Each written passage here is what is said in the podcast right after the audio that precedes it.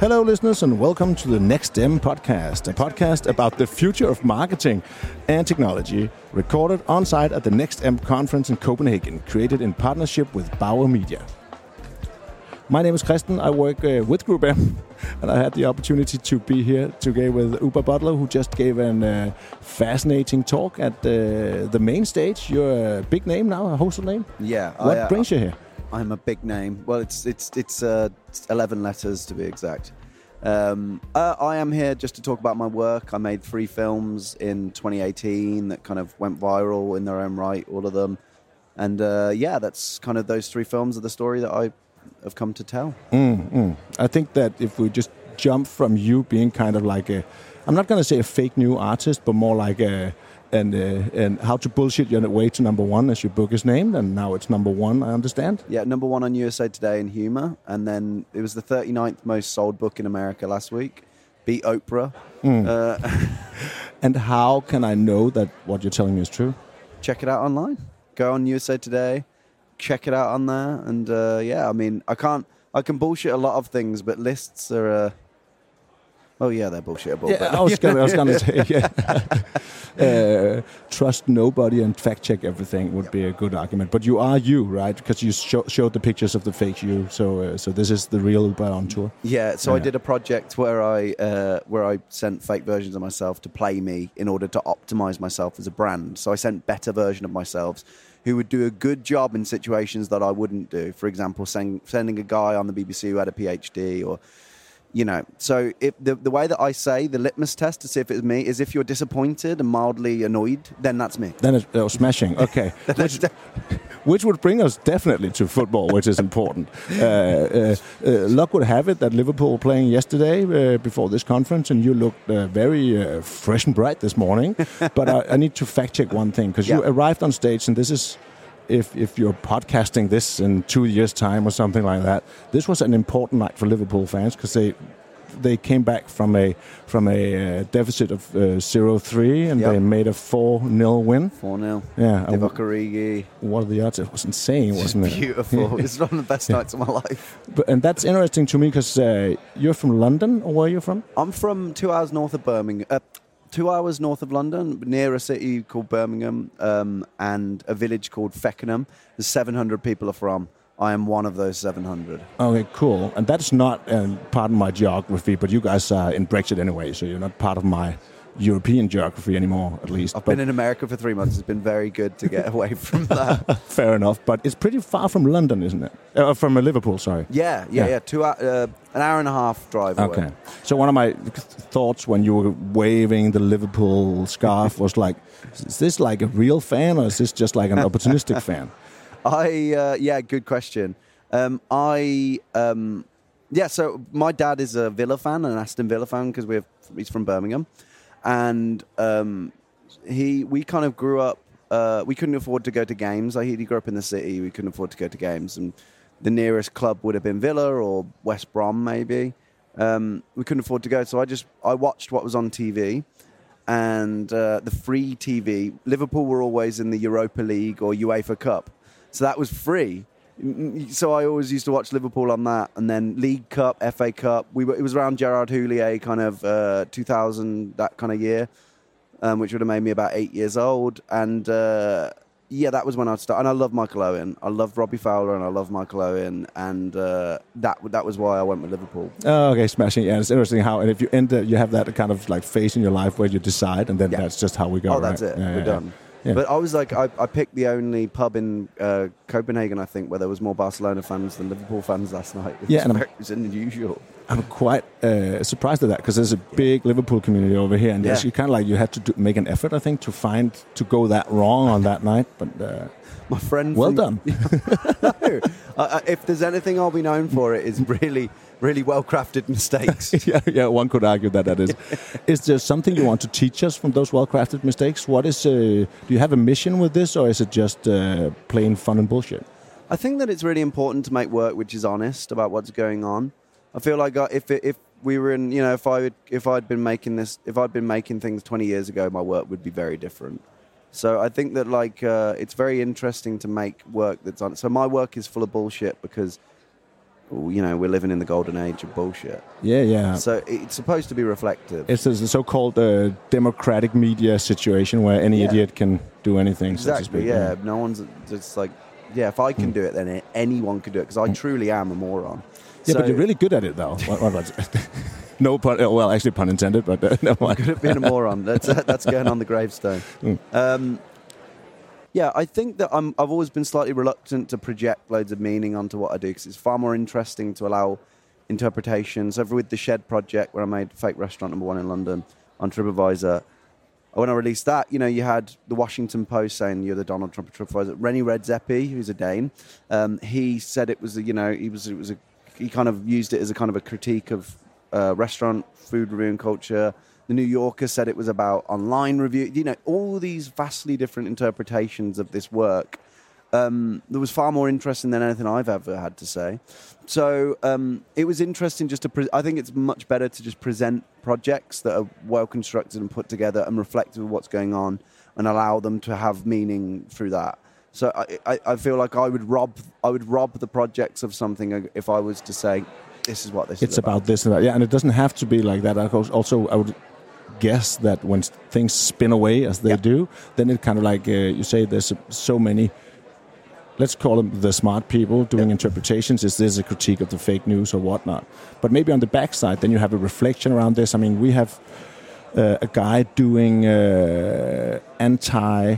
We, we have a what's that called? An Islamophobe Yep. in Denmark who uh, now uh, made the cut to uh, to run for parliament, basically through YouTube videos and stuff like that. Not nutter, complete nutter, and uh, and uh, I'm thinking that maybe on the backside of this kind of tendency, there is uh, a consideration around that. Are you t- teaching us how to bullshit, and we are all trying to find our own bullshitty way, or are you trying to teach us to be cautious of democracy or whatnot? You know, uh, and again, don't have to put it in a box, and that's why I did it. But do we have an issue there? I think that it's interesting. I mean, it's interesting when you start to talk about, you know, it's speaking to people in the way that they kind of voice their own narratives nowadays is interesting, and um, I think both things. You know, if someone could look, like some uh, somebody could look at my work and go, "Hey, I've had this." Have people go, "Oh, can you get my restaurant? I'll pay you a lot of money. Can you get my restaurant?" yeah, exactly. Yeah. And I, that's not the point, you know. It's but it's interesting that people could watch it and go, "Yeah, we need to be more a healthy skepticism is is needed," or they could go, "Oh, we can cheat, right?" You know, and that's kind of like both things are as valid as one another. One of my friends said an interesting thing a couple of days ago. He said like all this fake news stuff is hard for Westerner because we've kind of gotten used to news being curated by people with some sort of responsibility, Yeah. publicistic responsibility. And if Facebook, for instance, were to live up to that, the stock would plummet because it would be too expensive in just manpower to actually do that stuff. In China, it's the other way around. The they expect it to be they expect fake news, so they have a healthy skepticism to anything they hear. Yeah. For starters, That do we need to learn that? Yeah, I think that that's a, a very important step. I think that we're living in the, as I said, the golden age of, age of bullshit, and I'm an optimist, so I think that we'll get, I think we'll make our way through it. Yeah, I think that I think that culturally, uh, young people are, you know, I think my generation is interesting because we're part internet. You know, we grew up half of from the age of you know, nine, but no, about like 11, 12 years old, that was when the internet truly became a fulcrum of way that we all communicate and everything. So we're half internet. You know, we knew a life before it, but we also are very well versed in it. So I feel like we can kind of see the absurdity of it while still completely taking part. Whereas I think younger people are full internet, they're cyborgs. You know, they are they are part they are fully internet. Gen Z, you know, that kind of. Yeah. Then people before uh, the internet is probably quite abstract, like a, for a Gen Xer, you know. So I think that it's quite interesting that the perspective we have on the internet is like a valid one to be like the this is absurd, and we and like, I think it's my job to kind of I, I, one of the things I really like doing is putting the the values of the online world into the offline world, just to let them play out. Like the thing where I, as I said, I sent the fake yeah, versions. yeah, of yeah, that is excellent. Yeah, Yeah, Mm. which is which was you know we optimize you know we play we have a business version of ourselves on LinkedIn, we have a funny version of ourselves on Twitter, we have a sexy version of ourselves on Instagram. I wanted to do that in real life because it, it on online it makes absolute sense, whereas in the real world it doesn't, and that was kind of like a fun thing to explore. Yeah, yeah, it's a super twist, and I th- totally agree with you that there's a different kind of metric going on uh, with the full-time digital, so one could call them, or Yeah, whatnot. cyborgs. Yeah, yeah, yeah, yeah. that is pretty cool. uh, smashing. Is there? A, uh, do you have apart from you? We're sitting here with a really, really professionally printed uh, plug for your new book, right? Or for your book. How many books did you write actually? How many books? Yeah. One. Yeah, yeah, One. okay. And you don't have like some in, uh, Some in the other can. names, yeah, whatever. No, yeah, no, no. Uh, my book is called uh, How to Can I swear? Yeah, yeah, yeah. Okay. So my book is called How to Bullshit Your Way to Number One. Came Uh-huh. out in April 23rd. Please do. Actually, was what I was Yeah. Sorry. okay, April twenty third. Yeah, Yeah. uh, and uh, yeah, it was. It came out uh, right now, speaking just over a week ago, and uh, yeah, number one bestseller in USA Today in humor, and uh, which is fun, and number one on Amazon in its category in self help and, and psychology humor, and then number one on Barnes and Noble, which is U- U- uh, the US's kind of biggest bookstore. Um, so yeah, truly number one, no bullshit. Is that the uh, apart from your your new app, uh, rent a better version of yourself, Uber, yeah. which is uh, potentially a commercial model for you going forward? I would say uh, I'm, I'm looking at I'm, I'm looking forward to understanding the pricing scheme and the speed of delivery. Uber XL. yeah, yeah, yeah, it's gonna be fast. Yeah. But do you have do you have like uh, we're sitting at a this is not a super commercial conference. This is more where we try to assess where the world is going as a media space and with Mm. the fake news and with the the bullshitting and with the stuff going on. Where do you can I put a banner on your back or where is where is the where do we fit in money in this equation that you are? Apart from You buying sound your like book, my girlfriend. Um, you still live in a shed, I hear. yeah, you're not, you know, no, moved out, moved out. Um, Yeah, but a I- new one. Yeah, Yeah, yeah, new one. Yeah, yeah, yeah, exactly. new bigger shed. Yeah, yeah, big shed. um, um, I mean, a lot of brands. It's kind of interesting. I've worked with brands have started coming to me for sort of consultancy and things like that with ideas because brands used to find what I do like very frightening. But the truth is, is it cuts through the noise. Like the truth of being brave with what you do in content. Um, that that you have to be that like that. You know. Um, I guess that I'm not I I've always felt like if you make good work, then money will follow. Um, I think that if you're good, but if you're seeking, if you're truly doing something for the sole purpose of money, which I don't think you guys are doing with this conference at all, that's why I really like it. Um, then you won't, f- you won't find it. No one likes that. You, you got to make interesting and good work, and then money comes. And I, I, I don't think, I don't think. Uh, commercially i've never really i've not that's not really my main focus No, that's I- not the initiator. One could say. no, No. Um, I mean, I was for the shed article. I um, the chicken, the guy who handled the chickens earned more money than me in the written article. It's kind of funny. Um, but then you know, obviously, you get a platform, and then from a platform comes awareness and visibility, and then from visibility comes money. I guess. Yeah, yeah. You could say it's kind of like when the kids play FIFA 19. Then the commercial activity within a context where it makes sense is kind of accepted, right? If you're the right Yes. brand, but you can't be an asshole in uh, Yeah, uh, in a context where you're not invited, so to speak. Yeah. yeah. I think that's a good point. And so if I'm a boring suit uh, and I need a consultant to have that, could we? I'm guessing people might want to. Hey, could you? Could I buy a couple of hours or a couple Mm. Yeah. of months of consultancy from you? Sprinkle on some creativity Yeah. and some bullshit on my brand without ruining it. yeah, yeah. Is that is that a way forward for Oobah? Uh, yeah, I mean, I've done a little bit of that. Um, I, there's been cer- there's certain brands I would that I like, some br- certain brands I don't. So this is the same as everyone.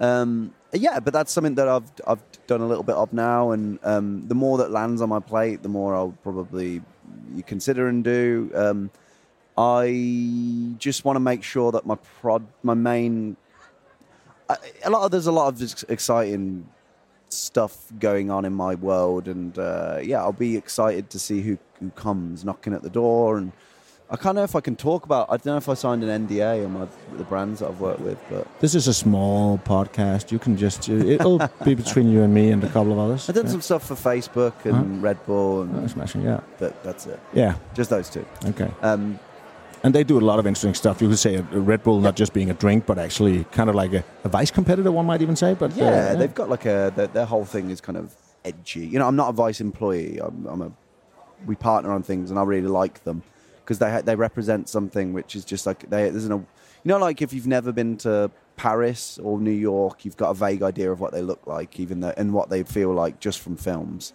I think Vice is the same. Vice is like as a young when you're young, you you kind of you know what Vice is before you even know what it is, before you're aware of fully of what it is, and it represents like a element of youth and anxiety and angst um, that I don't think many other places do.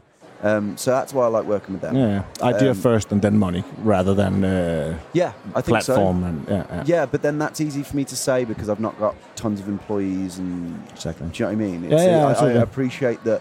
What what I say is for some people, I, I always just think create the idea and the demand for it before you even before you're too invested in what you in what you're doing. You know, so like with the shed, you know, everyone wanted to eat there because it was impossible to get a table, quite literally because there was no table. Yeah, exactly. Yeah, So that, just which is the beauty of that joke in itself. Exactly, yeah, and I love that. I printed twenty thousand copies of my book, and there's about uh, nine hundred left on Amazon. Okay. Otherwise, it's fully sold out.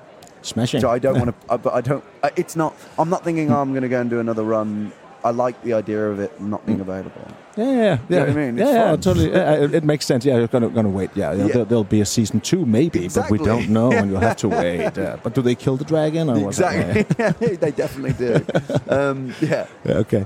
Um, so I think that we'll leave it at that with the commercial. And I can't remember how I'm supposed to wind, uh, wind this uh, podcast up, but I really enjoy uh, the, the, meeting you and uh, having the thought of y- your next project being whatever arrives at your doorstep that you'd like to do. Yep. Uh, and then I uh, would like to, on a commercial note, to say that it would be interesting for brands that are kind of credible to work with types like you on Yeah. what to, and you if you're available. on, Yeah, uh, it's stuff. kind of interesting, isn't it? Just to see, Mm. as I said, just to see how if people want to do something, want to do something that cuts through the noise. Then uh, what I mean, what I did, I did organically, no traditional marketing budgets and things like that. It was done on a shoestring. Yeah, and we, we were, and we've been told that that's not possible anymore. it's but not true. this is yeah You just need a good enough idea. yeah, yeah, yeah.